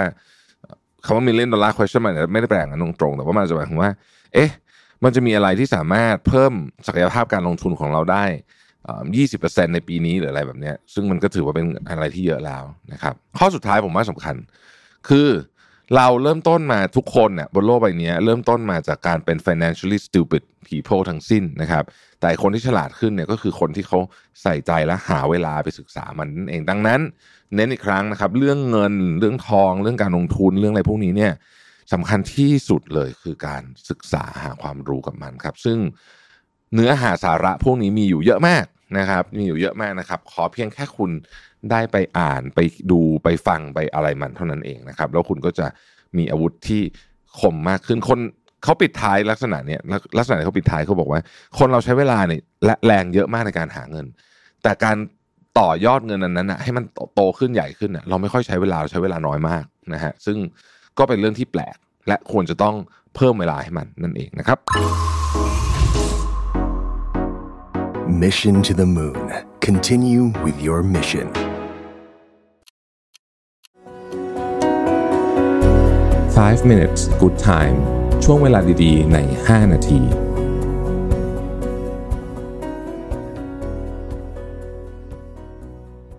วันนี้มาคุยเรื่องเงินทองทองกันบ้างดีกว่านะฮะ วันนี้บทความจากคุณทิมเดนนิงซึ่งตีพิมพ์ใน The Startup เนี่ยนะฮะ ชื่อว่า the eight most important things to know about money to reach financial freedom นะฮะก็เป็นเรื่องเกี่ยวกับ financial freedom ผมคิดว่าคำว่า financial freedom นี่น่าสนใจ เพราะมันเป็นจุดที่หลายคนอยากจะไปนะครับ แปลเป็นไทยก็คืออิสรภาพทางการเงินใช่ไหมมันคงจะมีความหมายแตกต่างกันแล้วแต่คนนะครับ ลองพิมพ์มาด้วยก็ได้นะว่าคุณคิดว่าคำว่า financial freedom หรืออิสรภาพทางการเงินเนี่ยแปลว่าอะไรสำหรับผมมันแปลว่าอย่างนี้ จะไม่ได้ตรงกับทุกท่านก็ได้เนี่ยนะก็คือ ผมคิดว่ามันคือว่าถ้าเราอยู่ในจุดที่เรามีเงินเพียงพอที่จะใช้ชีวิตในไลฟ์สไตล์แบบที่เราอยากจะใช้ โดยการทำงานนั้นเป็นทางเลือกแปลว่าทำก็ได้ไม่ทำก็ได้นะฮะหรือทำงานที่ไม่ได้เงินก็ได้อะไรแบบเนี้ยนะฮะ ผมว่าอันนั้นนะคือ financial freedom ละสำหรับผมนะฮะก็คือไลฟ์สไตล์ก็อาจจะไม่ได้แปลว่าโอ้โหต้องอลังการอะไรก็ได้นะก็คือแต่เป็นแบบที่เราอยากอยู่เนี่ยนะฮะไม่เดือดร้อนใครสามารถดูแลตัวเองและคนที่เราต้องดูแลได้อย่างครบถ้วนนะฮะโดยที่การทำงานเป็นทางเลือกอ่านี่อย่างนี้เรียกว่า financial freedom นะฮะสำหรับผมนะสำหรับผมนะฮะมันมีอะไรบ้างนะครับเขาบอกว่าข้อที่หนึ่งฮะ mindset เกี่ยวกับเรื่องความสุข เนี่ยจะเกี่ยวกับความ financial freedom ของคุณตรงๆเลยนะฮะแปลว่าอะไรนะครับ มันมีคำพูดของคุณเอ่อ Naval Ravikant นะซึ่งเป็นคำพูดที่ดังเหมือนกันเขาบอกว่า ถ้าเกิดว่ากาแฟอร่อยมากๆนะยังไม่ทำให้คุณมีความสุขนะฮะคือความหมายคือว่าถ้าคุณไม่สามารถมีความสุขกับกาแฟที่คุณกินโอ้โหมันอร่อยมากเลยเนี่ยนะมันมีโอกาสเป็นศูนย์เลย ที่เรือยอชลำละ 10 ล้านเหรียญจะทำให้คุณมีความสุขได้ ความหมายของเขาก็คือว่า financial freedom เนี่ยมันเป็นทัศนคติ นะครับยิ่งคุณมีความรู้สึกว่าเฮ้ยความสุขมันจะต้องตามตัวเงินไป คือมันจะต้องขึ้นขึ้นขึ้นขึ้นขึ้นตามเงินไปเท่าไหร่เนี่ยนะโอกาสที่คุณจะถึง financial freedom จะยาก เพราะว่าระหว่างทางคุณก็จะใช้นู่นใช้นี่เยอะ ซึ่งผมเข้าใจข้อนี้มากๆเลยว่าเออมันเป็นอย่างนั้นจริงๆ เพราะว่ามันเป็นทัศนคติอะมันต้องเริ่มต้นจากทัศนคติก่อนสำคัญมากนะฮะแล้วหลังจากนั้นมันจึงค่อยเป็นเรื่องอื่นเนาะข้อที่สองครับ เขาบอกว่าจ่ายภาษีให้ถูกต้องนะฮะเอ๊ะมันเกี่ยวอะไรกับ financial freedom จริงๆต้องบอกว่าความตายและภาษีนะฝรั่งเขาเรียกว่า death and taxes เป็นของสองอย่างบนโลกใบนี้ที่การันตีแน่นอนนะฮะคือเขาบอกว่าหยุดที่จะรู้สึกว่าฉันจ่ายภาษีเยอะไปน้อยอะไรเยอะไปหรือเปล่าอะไรแบบนี้นะคือไม่ต้องไปคิดเรื่องนั้นฮะเราก็ไม่ต้องไปคิดด้วยว่าคนอื่นหนีภาษีนะคนนั้นเป็นหน้าที่รัฐบาลนะคือภาษีมันคือเขาเรียกว่าอะไรความรับผิดชอบของเราต่อสังคมอ่าประมาณนี้ คุณจัดการตรงนี้ดีเนี่ย คุณจะมีเรื่อง worry น้อยลงไปเยอะมากนะครับซึ่งเรื่องนี้เป็นเรื่องที่จริงมากนะเพราะว่าผมบอกเลยว่าหนึ่งใน คนที่ suffer มากที่สุดนะคนที่ทำธุรกิจโดยเฉพาะธุรกิจ SME ที่ผมเห็นนะครับคือคนที่ทำบัญชีสองเล่ม บัญชีสองเล่มคือบัญชีเล่มหนึ่งส่งสรรพากรบัญชีเล่มหนึ่งเป็นบัญชีจริง ซึ่งไอ้จริงก็จริงหรือเปล่าก็ไม่รู้ด้วยนะ มันจะสับสนมากแล้วมันจะแบบปวดหัวสุดๆเลยนะฮะแล้วทำไมถึงต้องทำบัญชีสองเล่มก็คือส่วนใหญ่ก็คือนี่ก็คือเหตุผลเรื่องภาษีนี่แหละนะครับ ดังนั้นอันนี้เป็นข้อที่สองนะครับเอ่อข้อที่สามครับ เงินได้มาจากการลงมือทำไม่ใช่ไอเดียนะฮะ จริงๆ ต้องบอกว่าธุรกิจทุกอย่างบนโลกใบนี้มันคือมันต้องลงมือทำนะครับ Derek Sivers ให้ framework ไว้อย่างนี้บอกว่า ไอเดียที่เจ๋งมากๆ แต่แต่ไม่มี execution มีราคา 20 เหรียญนะครับไอเดียที่เจ๋งแต่มีและมี execution ที่ดีด้วยเนี่ยอาจจะมีราคา 20 ล้านเหรียญหรือ 200 ล้านเหรียญหรือว่าไปไกลกว่านั้นนะฮะดังนั้น financial freedom ไม่ได้เป็นไอเดีย financial freedom คือการลงทุนนะครับคือการลงทุน เพราะฉะนั้น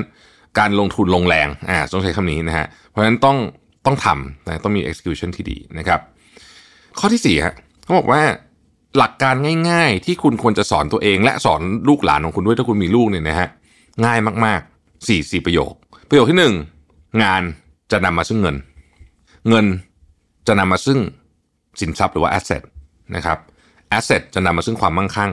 ความมั่งคั่งจะนำมาซึ่งอิสรภาพทางการเงิน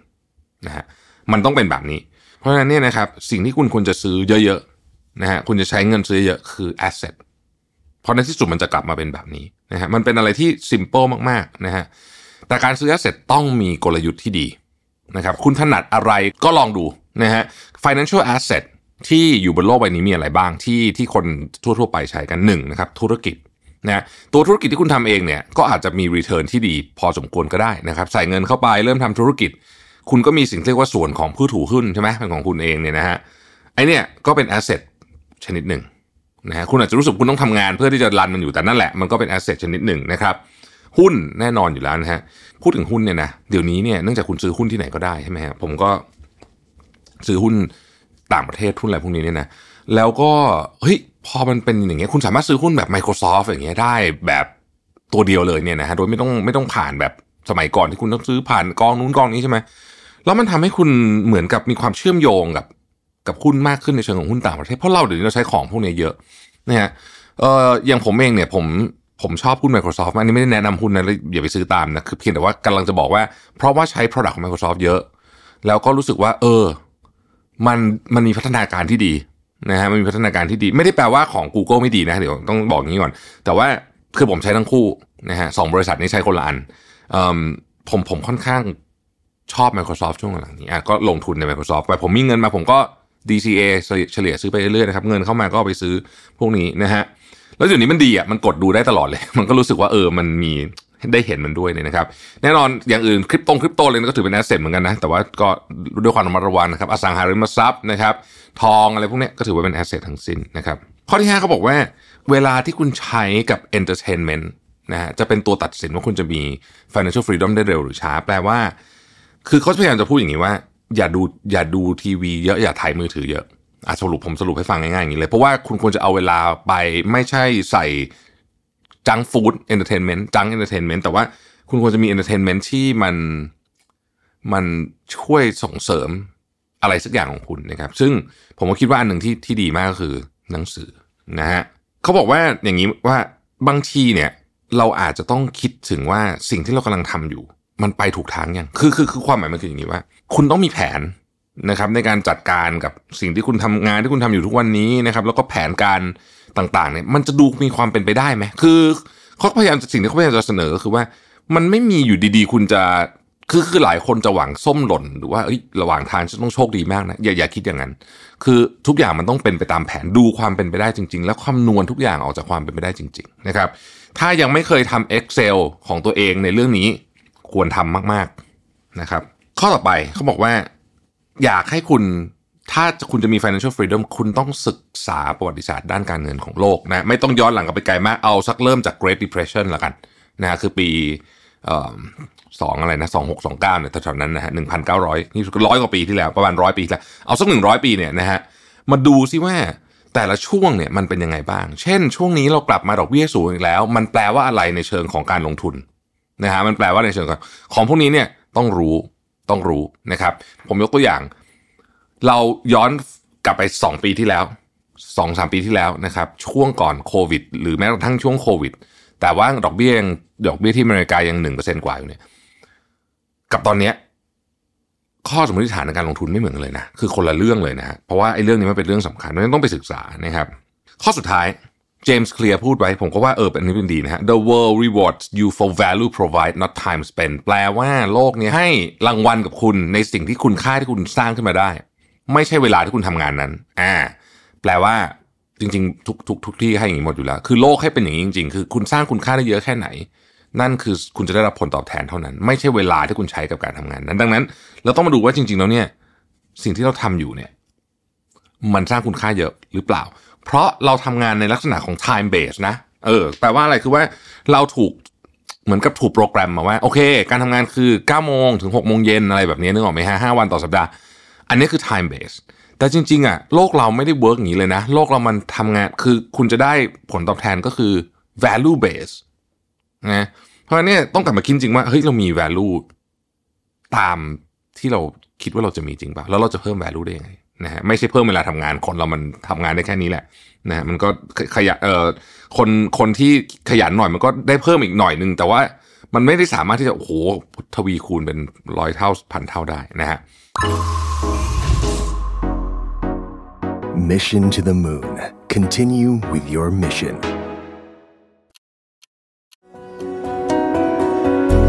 5 minutes good time ช่วงเวลาดีๆ ใน 5 นาที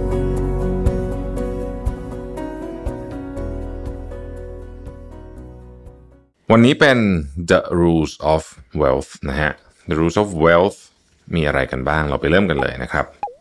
ข้อที่หนึ่งครับ เขาบอกว่า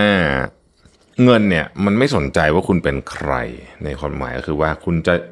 เพศอะไรอายุเท่าไหร่เชื้อชาติสัญชาติอะไรมันไม่สนใจ มันไม่มีการ discriminate มันไม่มีการ racist ไม่มีอะไรใดๆทั้งสิ้นนะครับ เงินเป็นแบบนั้นแค่เราต้องรู้วิธีการ ถ้าวิธีการถูกเดี๋ยวเงินมันมา นะฮะข้อที่สองครับเขาบอกว่าให้กำหนดความหมายของความมั่งคั่งคำว่า wealth ของคุณแปลว่าอะไร อันนี้สำคัญมาก เพราะว่าถ้าคุณไม่กำหนดอันนี้นี่คือ goal นะเป้าหมายใช่ไหมถ้าคุณไม่กำหนดเป้าหมายเนี่ยนะฮะสิ่งที่มันอาจจะเกิดขึ้นได้ก็คือว่าคุณจะไปผิดทาง มีแนวโน้มว่าหลายคนเนี่ยไปทำอะไรเสี่ยงๆทำอะไรผิดกฎหมาย เพื่อที่จะได้เงินมาเยอะๆทั้งทั้งที่จริง ๆ แล้วเนี่ยเขาอาจจะไม่ได้ต้องการขนาดนั้น และในนิยามของคำว่า wealth ไม่ใช่มุมเรื่องเงินอย่างเดียว มันเป็นองค์ประกอบโดยรวมทั้งหมดของชีวิต เช่น ความมั่งคั่งของเราอาจจะหมายถึงว่าการที่เราได้ใช้ชีวิตในแบบที่เอ่อเราไม่ต้องทำงานหรือทำงานก็ได้นะฮะทำก็ได้ไม่ทำก็ได้ว่างั้นเถอะนะครับ ใช้เวลาส่วนใหญ่อยู่กับธรรมชาติออกกำลังกายครอบครัวเพื่อนฝูงนะครับ ไม่ได้หมายความว่าจะต้องมีเครื่องบินส่วนตัวหรือว่าอะไรแพงๆด้วยซ้ำเพียงแต่ว่าขอให้เรามีเวลานะครับเวลากับเงินนี่มันเกี่ยวข้องกันโดยตรงอยู่แล้วนะฮะแต่มันไม่ได้แปลว่าคุณจะต้องมีเงินเยอะๆๆๆขึ้นถึงจะต้องมีเวลาได้มันอยู่ที่การออกแบบนะฮะสมมตินะครับยกตัวอย่างนะครับ คุณบอกว่าเอ้ย ในนิยามของความมั่งคั่งของเราเนี่ยนะฮะการมีรถยนต์แพงๆไม่ไม่ได้ไม่ได้ทำให้เรารู้สึกว่ามีความสุขอะไรมากขึ้นมา เพราะฉะนั้นค่าใช้จ่ายส่วนนี้ ซื้อรถยนต์แพงๆมาก็ไม่ได้ช่วยในเชิงของความสุขของคุณอย่างแท้จริงนะครับแต่สำหรับผมเนี่ยใช่นะคือผมชอบมากผมชอบรถมาก เพราะฉะนั้นสำหรับผมเนี่ยนะฮะบางอย่างก็ไม่จำเป็น เช่น ผมเป็นคนเหมือนกับถ้าใกล้ๆจะไปรีทายแล้วเนี่ยนะฮะที่หยงที่อยู่เนี่ยไม่ต้องไม่ต้องมีอะไรหรูหราอะไรมากมาย ผมผมขอให้มันมันมันเย็นแล้วก็แล้วก็สะอาดก็พอแล้วนะครับ ไม่ต้องใหญ่โตอะไร เพราะว่าโดยส่วนตัวแล้วเนี่ยลึกๆเป็น คนที่ไม่ได้ชอบ แบบไม่ได้ไม่ได้ต้องการมีบ้านใหญ่โตเพื่อรับแขกอะไรแบบนี้อ่าเพราะว่าเป็นคนคือคือชอบอยู่แบบแบบที่ที่ของเราอะไรเงี้ยนะฮะมีมีที่ทำงานให้นิดหน่อยก็พอแล้วอะไรเงี้ยนะครับ และความเป็นจริงแล้วเนี่ยถ้าถามผมนะส่วนตัวเนี่ยเวลของผมเนี่ยหมายถึงการได้มีโอกาสไปอยู่ในที่ต่างๆ ที่มันค่อนข้างจะใกล้ชิดธรรมชาติหน่อยหนึ่งด้วยนะครับ แล้วก็สำคัญฮะในนิยามหนังของผมนะเวลเนี่ยคือการที่เรามีเวลา คือ การออกแบบเรื่องการมีเวลามันต้องออกแบบเรื่องเงินไปคู่กันด้วย มันไม่ใช่ว่ามาทางใดทางหนึ่งได้นะครับ เพราะฉะนั้นจะมีเวลาได้ก็แปลว่า เอ้ย คุณจะต้องมีความมั่งคั่งส่วนหนึ่งที่จะมา cover ค่าใช้จ่ายต่างๆ ไม่ใช่เฉพาะของตัวคุณเอง แต่คนรอบๆตัวคุณด้วยสำหรับบางคนอาจจะหมายถึงว่าโอเคทำงานอยู่ก็ได้นะครับ ถ้าสามารถดูแลลูกหลานได้นะครับ สามารถที่จะไปเที่ยวได้ปีละสองสาครั้งสามสี่ครั้งอะไรแบบนี้นะครับ ยังทำงานอยู่นะ แต่ว่าไปเที่ยวได้นะครับ สามารถที่จะมีเงินฉุกเฉิน ถ้าเกิดเหตุการณ์อะไรขึ้นนะครับ เช่น คุณพ่อคุณแม่อาจจะป่วยเข้าโรงพยาบาลต้องใช้เงินเยอะอะไรอย่างเงี้ยคือแต่ละคนจะมีความหมายของเรื่องนี้ที่ไม่เหมือนกัน แต่ควรคิดนิดหนึ่งควรคิดควรนิยามมันลงไป เพราะว่าท้ายที่สุดแล้วเนี่ยมันจะเป็นตัวกำหนดครับว่า คุณควรจะต้องทำอะไรแค่ไหนนะครับและคำว่าแค่ไหนนี่สำคัญ เพราะว่าเยอะเกินไปเนี่ยมันจะกลับมาทำร้ายเรานะข้อที่3ครับถ้า อยากรวยอยากขี้เกียจอ่า เดี๋ยวก่อนก่อนพูดต่อ ก็จะต้องมีคนเถียงทีว่าแต่คนที่ขยันเขาก็ไม่ได้หมายความว่าเขาจะรวยคำว่าขี้เกียจในที่นี้เนี่ยไม่ได้หมายถึงขี้เกียจทำงานหรือไม่ไปทำงานอะไรเงี้ยนะคำว่าคำว่าขยันหรือขี้เกียจในในบริบทอันนี้เนี่ยก็คือว่า คุณต้องเรียนรู้ทักษะที่จะทำให้คุณมั่งคั่งมากขึ้นนะครับ เช่น การลงทุนนะครับ การศึกษาหาความรู้ใหม่ ๆ นะครับ คุณเชื่อไหมครับว่าในขณะที่เรานั่งฟังพอดแคสต์พวกนี้อยู่เนี่ย มันมีคนที่สามารถลงทุนในของที่ไม่ได้เสี่ยงมากจนเกินไปเนี่ย แล้วก็ได้ผลตอบแทนเยอะกว่าคนทั่วไปเนี่ย มีอยู่เสมอๆนะครับ แต่ส่วนใหญ่อะเขาไม่ค่อยมาเล่าเอาจริง ๆ อันนี้ผมเจอมากับตัวเลยเยอะมากนะครับเขาไม่ค่อยเล่าฮะไอคนที่มาเล่าอะส่วนใหญ่มักจะถ้าไม่โกงถ้าไม่ถ้าไม่คิดจะมาโกงเราเนี่ยนะครับ ก็จะทำได้ไม่นานหรือความเสี่ยงสูงมากนะฮะ เอ่อมันจะมีของหลาย ๆ อย่างที่คนที่เขาทำอยู่เขาทำเงียบๆนะฮะไม่ค่อยมีใครรู้ ข้อที่สี่ครับ ให้ตัดสินใจว่าคุณอยากจะเอาเงินของคุณมาเนี่ย เพื่อจะเอามาทำอะไรนะครับ คล้ายๆกับข้อที่สองแต่ว่าอันนี้เป็นเป็นนิยามแล้วว่า ข้อนี้มันเขียนมาเพื่อให้คุณไม่ใช้เงินในสิ่งที่มันไม่ได้ทำความสุขแท้จริงให้กับคุณ ในโลกของโซเชียลมีเดียที่เราเห็นคนถ่าย Instagram ทุกวันอาจจะคิดว่า เฮ้ย ถ้าเกิดฉันมีของอันนี้ ฉันจะต้องมีความสุขแน่ ๆ เลย จริง ๆ แล้วมันเป็นอิทธิพลจากอัลกอริทึมของโซเชียลมีเดียนะเออซึ่งมันเป็นลองคิดดูสิว่ามันเป็นเรื่องน่าเศร้าขนาดไหน ถ้าเราจะต้องทำงานหาเงินเพื่อไล่ตามสิ่งที่เราไม่ได้อยากได้อะแต่เราคิดว่าเราอยากได้ เพราะว่าอัลกอริทึมของโซเชียลมีเดียมันบอกเราว่าอย่างนั้นนะครับ อันนี้ อันนี้ต้องต้องระวังดีๆนะฮะข้อที่ 5 ครับ ให้เข้าใจว่าเงินมันต่อเงินจริง ๆ และเข้าใจเรื่องของ compound interest rate จริง ๆ มันคือ compound return rate นะครับเขาบอกว่าคนส่วนใหญ่อะรู้นะไอ้คำว่า compound interest หรือ compound return rate เนี่ยแต่ไม่เข้าใจจริง ๆ ว่าอิทธิพลหรือความทรงพลังของมันเนี่ยมหาศาลขนาดไหนนะฮะคนที่เข้าใจเรื่องนี้จะรู้ว่ามัน โอ้โห มันทรงพลังจริง แต่สิ่งหนึ่งที่ทำให้คนส่วนใหญ่รู้ แต่ว่าไม่สามารถใช้ประโยชน์จากเรื่องนี้ได้อย่างเต็มที่ เพราะอดทนไม่พอครับ compound interest rate ต้องใช้เวลา ไม่ใช่แค่ปี 2 ปีด้วยนานกว่านั้นเยอะๆเลยนะครับกฎข้อที่ 6 นะครับการบริหารเงินของคุณไม่ยากเท่าการบริหารจัดการตัวเองในที่นี้ก็คือกิเลสนั่นเองนะฮะกิเลสของเรานั่นเองเนี่ยนะครับ เพราะฉะนั้นถ้าเรามีสิ่งที่เรียกว่า การควบคุมตัวเองหรือว่า self control อีกอันหนึ่งคือ delay gratification ก็คืออดเปรี้ยวไว้กินหวานภาษาไทยคืออย่างนี้นะครับสองอันนี้เนี่ยสำคัญมากๆ เพราะว่ามันจะช่วยให้คุณเนี่ยไม่หลงไปใช้เงินกับสิ่งที่มันไม่ควรจะใช้อะนะฮะข้อที่ 7 ครับ การนำพามาซึ่งความมั่งคั่งเนี่ยบางทีมันมาจากเส้นทางที่เกี่ยวข้องกับ วิถีการใช้ชีวิตของเรา โดยเฉพาะการสร้างเครดิตและชื่อเสียง เครดิตและชื่อเสียงจะนำพามาซึ่งความมั่งคั่ง และการขยายความมั่งคั่ง จะทำผ่าน connection ของเราและความเชื่อถือของผู้คนอื่น ที่มีต่อเรานั่นเอง ข้อที่ 8 ครับ การจัดการเกี่ยวเรื่องความมั่งคั่งเนี่ยคุณจะต้องเข้าใจว่าคุณเป็นประเภทโซโล่นะฮะโซโล่คือเดี่ยวนะฮะดูโอนะครับคือทำสองคนแล้วดี คือมีคู่คิดหนึ่งคน หรือเป็นทีมเลย นะครับซึ่งไม่เหมือนกันนะทั้งสามอันนี้ไม่เหมือนกันนะครับบางคนถนัดโซโล่บางคนถนัดทีมบางคนถนัดเป็นคู่ก็มีนะฮะก็เราเราชอบแบบไหนก็ก็เอาอย่างนั้นนะครับ ข้อที่9ครับอย่าพยายามที่จะร่ำรวยเร็วจนเกินไปนักนะครับ เวลาคิดถึงการสร้างรายได้เนี่ยขอให้มองอะไรเป็นระยะยาวหน่อยหนึ่งนะครับ แล้วก็อย่าลืมว่านะครับ ตลาดเนี่ยมันจะมีขึ้นมีลงสภาพเศรษฐกิจมีขึ้นมีลง เพราะฉะนั้นควรจะต้องออกแบบนะฮะ portfolio ของคุณเนี่ยเพื่อให้มันสามารถรับกับการขึ้นลงเหล่านี้ได้ หาเงินอย่างสุจริต เพราะการหาเงินไม่สุจริตเนี่ยมันจะสร้างผลร้ายมากๆตามมาในอนาคตไม่ช้าก็เร็วนะฮะในขณะเดียวกันเนี่ยนะครับก็มีขอให้มีเวลามีชีวิตด้วยนะครับ นั่นก็คือว่าอออย่าทำแต่งานอย่างเดียว หาความรู้เรื่องการเงินเยอะๆ เพราะความรู้เรื่องการเงินเป็นเรื่องที่มีวิวัฒนาการอยู่ตลอดนะครับ ถ้าคุณได้เงินมาเร็วเกินไปนะมันมีแนวโน้มที่หนึ่งคุณจะใช้มันอย่างไม่เหมาะสมนะครับสองไม่มีเวลาในการเรียนรู้ที่จะจัดการกับเงินที่มาเร็วนะครับสามมีมีโอกาสสูญเสียเออแบบเหมือนกับความมั่งคั่งของคุณนะไปกับเรื่องอะไรที่มันแบบ แบบโดนทีเดียวแล้วเสร็จเลยแบบนี้นะครับ ดังนั้นเนี่ยถ้าเกิดว่าคุณรวยเร็ว สมมุติเกิดว่าโชคดีนะครับว่ารวยเร็วขึ้นมาสมมติอาจจะถูกลอตเตอรี่ก็ได้นะครับ วิธีการที่ดีที่สุดเลยเนี่ยนะฮะคือคุณควรจะต้องจ้างคนที่มาช่วยคุณจัดการให้เงินเนี่ยมันไม่ถูกใช้ไปได้แบบไร้สาระ แล้วก็ค่อยๆใช้อะนะฮะแล้วก็วางแผนการลงทุนไปด้วย นี่คือบทบาทที่สำคัญนะฮะของพวกเอ่อของพวก private wealth planner นะครับ สุดท้ายครับ ให้รู้ว่าเมื่อไหร่จะหยุดนะครับ การหาเงินเนี่ยก็เหมือนกับทุกอย่าง คุณต้องรู้ว่า เอ้ย แค่เนี้ยพอละนะครับ แค่นี้หยุดได้แล้วนะครับ หลายคนเนี่ยทำงานไปจนตายแล้วก็ไม่มีโอกาสได้ใช้เงินจริง ๆนะฮะไม่มีโอกาสได้ได้ใช้อย่างที่ตัวเองอยากใช้จริง ๆ นะครับ เพราะฉะนั้นรู้ว่าเมื่อไหร่ควรจะหยุดเป็นเรื่องสำคัญนะครับ ผมขอฝาก ประโยคสุดท้ายทิ้งไว้นะสำหรับบทนี้นะครับ ก็คือว่า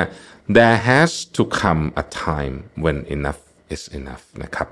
เมื่อพอก็ต้องพอนะครับ อยากรบกวนฝากทุกท่านกดไลค์กดแชร์ แล้วก็คอมเมนต์กันใต้ลิงก์ถ้าใครดู YouTube นะฮะ เพื่อที่จะทำให้อัลกอริทึมของเราเนี่ยได้มีคนเห็นเรื่องราวเหล่านี้มากขึ้นนะครับ Mission to the Moon. Continue with your mission.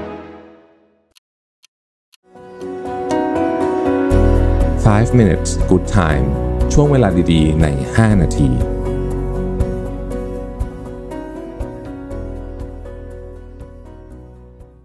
วันนี้ผมบทความที่ชื่อว่า seven ways to simplify your finances นะครับหรือว่า financial minimalism จากคุณลอรีเรเฮลมานะฮะ คือเขาบอกว่าในชีวิตคนเราอะถ้าอะไรมันซับซ้อน เราจะไม่อยากทำเออ ก็จริง เพราะว่าเรา พอพอมันเริ่มซับซ้อนเราเราจะไม่ค่อยนึกถึงมัน เราจะเออเอาไว้ก่อนยกตัวอย่างเช่นนะครับ ภาษีอย่างเงี้ยภาษีเป็นเรื่องที่ค่อนข้างซับซ้อนใช่ไหมเราก็จะรู้สึกไม่ค่อยทำล้วกัน เราก็จะไม่ค่อยได้นึกถึงมันเยอะ บางทีเราก็เลยพลาดเรื่องสำคัญสำคัญในแง่ของภาษีไปนะครับ ทีนี้เขาก็เลยบอกว่าเอาล่ะ เราพูดถึงเรื่องการเงินทำยังไงให้เรื่องการเงินเป็นเรื่องที่ง่ายที่สุดให้เราคิดถึงมันได้ทุกวันเพราะถ้าเกิดว่าเราคิดถึงมันตลอด เราจะบริหารจัดการการเงินของตัวเองได้ดี ข้อที่หนึ่งครับเขาบอกว่า one in one out นะฮะแปลว่าถ้าคุณต้องการจะซื้ออะไรบางอย่างเข้ามา คุณต้องขายยกให้คนอื่น บริจาคหรือทิ้งก็ได้อะนะแต่ต้องใช้กฎนี้นะครับ เพราะคุณจะคิดเยอะขึ้น ถ้าคุณมีกฎนี้อยู่เสมอว่า แล้วฉันจะเอาอะไรออกไปดีนะฮะอันเนี้ยเป็นอันที่น่าสนใจมาก เพราะว่าเนี่ย อย่างสมมติตอนนี้รองเท้าวิ่งไนกี้ออกใหม่ผมก็อยากได้ ผมก็ต้องไปดูว่า เอ๊ะรองเท้าเราคือช่วงนี้รองเท้าวิ่งผมพังไปเยอะนะฮะคือมันมันมันหมดอายุอะพื้นพังอะไรบ้าง แต่ก็ไปดูปุ๊บก็เออเออมันพังจริงก็เลยแบบเออซื้อได้อะไรเงี้ย คือคือคือมันมันเออช่วงนี้มันมันมันเป็นช่วงของการเปลี่ยนพอดีนะฮะข้อที่สองนะครับเขาบอกว่าให้ไปดู subscription ของคุณทั้งหมดนะครับ คือมนุษย์เราตอนนี้เรา subscribe อะไรเยอะมากถูกไหม แล้วบางทีเนี่ยเราก็ลืมนะฮะมันอยู่หลายที่อะมันบางทีมันก็ลืมนะฮะแล้วเราก็ไม่ได้ใช้มันนะครับแล้วของพวกนี้มันแพงแล้วมันแบบ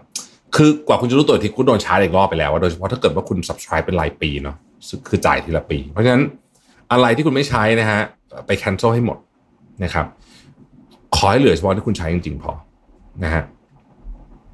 อันที่สามครับ เก็บเงินแบบออโตเมตเลย คือเงินเข้ามาปุ๊บหักออกไปก่อน ระบบเดียวกับที่เราทำกับ provident fund นะฮะอย่างทุกทุกเดือนเนี่ยผมก็จะหักไปเลย15%นะครับคือไม่เห็นเงินก้อนนี้เลย ไม่ต้องเจอกันเลยนะฮะง่ายนะชีวิตคุณจะง่ายมากขึ้น เก็บก่อนใช้ทีหลังดีกว่าอยู่แล้วนะครับ ข้อที่4นะครับ ดูเรื่อง refinance บ่อยๆ และทำให้การ refinance เนี่ยคุณต้องเข้าใจเรื่องนี้จริงๆ คือถ้าเกิดว่าเรากู้เงินนะครับการความความเข้าใจเรื่อง refinance สำคัญมาก ข้อ5นะครับ ใช้บัตเจตระบบ 50 30 20 50 30 20 นะครับ คือ needs wants แล้วก็ goals นะครับ 50%แรกคือ needs พวกนี้เนี่ยนะครับก็คือก็คือของที่คุณต้องจำเป็นอะค่าบ้านนะครับค่ารถค่าน้ำค่าไฟค่าอาหารค่าประกันสุขภาพประกันชีวิต ค่าเช่า พวกนี้นะครับ พยายามทำไงก็ได้ ให้ต่ำกว่า 50%ให้ได้นะครับ แต่เขาบอกในนี้เขาบอกก็รู้นะว่ามันยาก เพราะว่าตอนนี้ไอ้พวกนี้มันแพงขึ้นหมดเลยใช่ไหมนี่ที่ผมพูดมาเนี่ยมันขึ้นกับทุกอย่าง ค่าน้ำค่าไฟค่าอาหารค่า ค่าประกันสุขภาพขึ้นเปล่าวะก็อาจจะขึ้นนะไม่แน่ใจเหมือนกัน แต่ว่ามันขึ้นกับหมดนะครับเขาบอกมันยากแต่ว่าพยายามอะให้อยู่ประมาณห้าสิบให้ได้นะครับ เกินนี้จะเริ่มเหนื่อยนะครับ อีกสามสิบเปอร์เซ็นต์นะฮะก็คือสิ่งที่คุณชื่นชอบ แต่ไม่มีไม่ตาย นะฮะยกตัวอย่างเช่น การไปเที่ยวพักผ่อนไปกินข้าวข้างนอกอะไรเน็ตฟิกอะไรอย่างเงี้ยเนาะคือเนี่ยอันนี้ก็ให้พยายามทำให้อยู่ใน 30%หรือน้อยกว่านะฮะเพื่อไปถัวกับกับอันก้อนแรก 20%สุดท้ายนะครับ อันนี้คือการเก็บไว้สำหรับอนาคตของคุณ เช่น คุณอยากจะเก็บไว้สำหรับการท่องเที่ยวยามเกษียณนะฮะหรือคุณอยากจะเก็บไว้สำหรับเปิดธุรกิจของตัวเองนะครับนี่คือความฝันเนาะนะเก็บไว้ หรืออะไรเงี้ยนะครับ needs wants แล้วก็ goals นะฮะห้าสิบสามสิบยี่สิบนะครับข้อที่ 6 ครับ เข้าใจคำว่า impulse buying impulse buying คืออะไรนะครับ impulse buying คือความรู้สึกแบบอะถ่ายโทรศัพท์อยู่นะครับ แล้วก็อุ้ยเจออันนี้แล้วก็กดซื้อเลยคือก่อนหน้าที่จะหยิบโทรศัพท์ขึ้นมาเนี่ยคุณไม่ได้มีความต้องการที่จะซื้อไอ้ของชิ้นนี้เลยแม้แต่น้อยแต่อยู่ดีๆ คุณก็กดซื้อไปเฉยเลย อันนี้คือลักษณะของ impulse buying นะครับ impulse buying มีได้ เขาใช้คำว่าห้ามเกิน 1%ของรายได้ของคุณ โดยเด็ดขาดกำหนดไว้แค่นี้คุณจะรู้เลยว่ารายได้ของคุณต่อปีสมมติเป็นเท่านี้เนี่ย คุณจะ impulse buying ได้เท่าไหร่นะฮะคือเขาบอกว่าเรื่องนี้บางทีมันห้ามกันไม่ได้หรอก แต่ว่าคุณต้องรู้ว่าคุณใช้ได้แค่ไหนนะครับ สุดท้ายนะครับ ให้คิดถึงการหาเงินเพิ่มอยู่ตลอดเวลาทำเป็นนิสัยอ่านะครับ ซึ่งอันนี้เนี่ยผมพบว่าเฮ้ยคือสมองมนุษย์มันมหัศจรรย์ตรงเนี้ย เวลาคุณคิดเรื่องอะไรเยอะๆเนี่ยนะครับ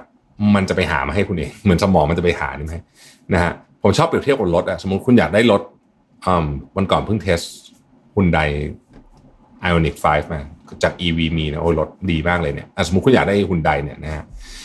คุณก็จะเห็นมันเยอะขึ้นเลยในถนน เพราะว่าสมองจะไปหยิบฮุนไดรุ่นเนี้ยมาให้คุณนะฮะเพราะนั้นเนี่ยเราเองก็ใช้วิธีนี้เหมือนกันนะครับ ยกตัวอย่างเช่น ผมก็จะคิดว่า เอ๊ะ เราจะทำยังไงให้ หาเงินได้เยอะขึ้นนะครับ เช่น อย่างตอนนี้ผมก็จะบอกน้องๆบอกว่า มันมีหลายอย่างที่ผมรู้สึกว่าผมสามารถถ่ายทอดได้เปิดคลาสได้นะครับแต่ละมันน้องๆก็จะบางทีเขาก็เกรงใจอะเสาร์อาทิตย์ก็อยากให้ผมพักบ้างเลยใช่ไหมผมบอกเฮ้ยไม่เป็นไร คือผมรู้สึกว่าผม manage การคือผมยินดีที่จะทำงานเจ็ดวันไม่มีปัญหานะฮะแล้วก็เราก็มาดูซิว่าไอ้วันเสาร์อาทิตย์เนี่ยเราทำไงให้มันได้ผลตอบแทนมากที่สุด หรือคิดถึงเรื่อง อะมาดูเรื่องวิธีการทำคลิปใน YouTube อย่างเงี้ยทำยังไงผลตอบแทนจะได้มากขึ้น หรือคิดต่อไปว่าเอ๊ะเราจะสามารถทำอะไรได้เพิ่มอีกบ้าง ในเชิงของการหารายได้เพิ่มนะครับพอเราเริ่มคิดอยู่ตลอดเวลาเนี่ยนะครับ มันเดี๋ยวโอกาสมันจะค่อยๆเปิดเองคือผมอธิบายไม่ถูกเหมือนกันนะว่าทำไมมันถึงเป็นอย่างนั้นแต่มันเป็นอย่างนั้นจริงๆคือคือมันจะเริ่มเห็นทางของมันขึ้นมามากขึ้นนะครับ ก็เป็นเจ็ดอันเนาะที่ผมคิดว่าเป็น ช่วยทำให้ชีวิตการเงินของคุณง่ายขึ้นนะครับ ขอบคุณที่ติดตาม 5 minutes นะครับ สวัสดีครับ Mission to the Moon. Continue with your mission. Mission to the Moon. Continue with your mission. 5 minutes podcast brought to you by Ananda Development คิดเพื่อชีวิตคนเมือง ซื้อคอนโดติดรถไฟฟ้า และบ้านทำเลเมือง เลือกอนันดาเท่านั้น ทำเลสะดวกสบาย ตอบโจทย์ทุกไลฟ์สไตล์การใช้ชีวิต ห้องพร้อมอยู่ตกแต่งครบ ให้เลือกหลากหลายดีไซน์ หลายทำเลอนันดา Development Urban Living Solutions ที่อยู่อาศัยสำหรับคนเมือง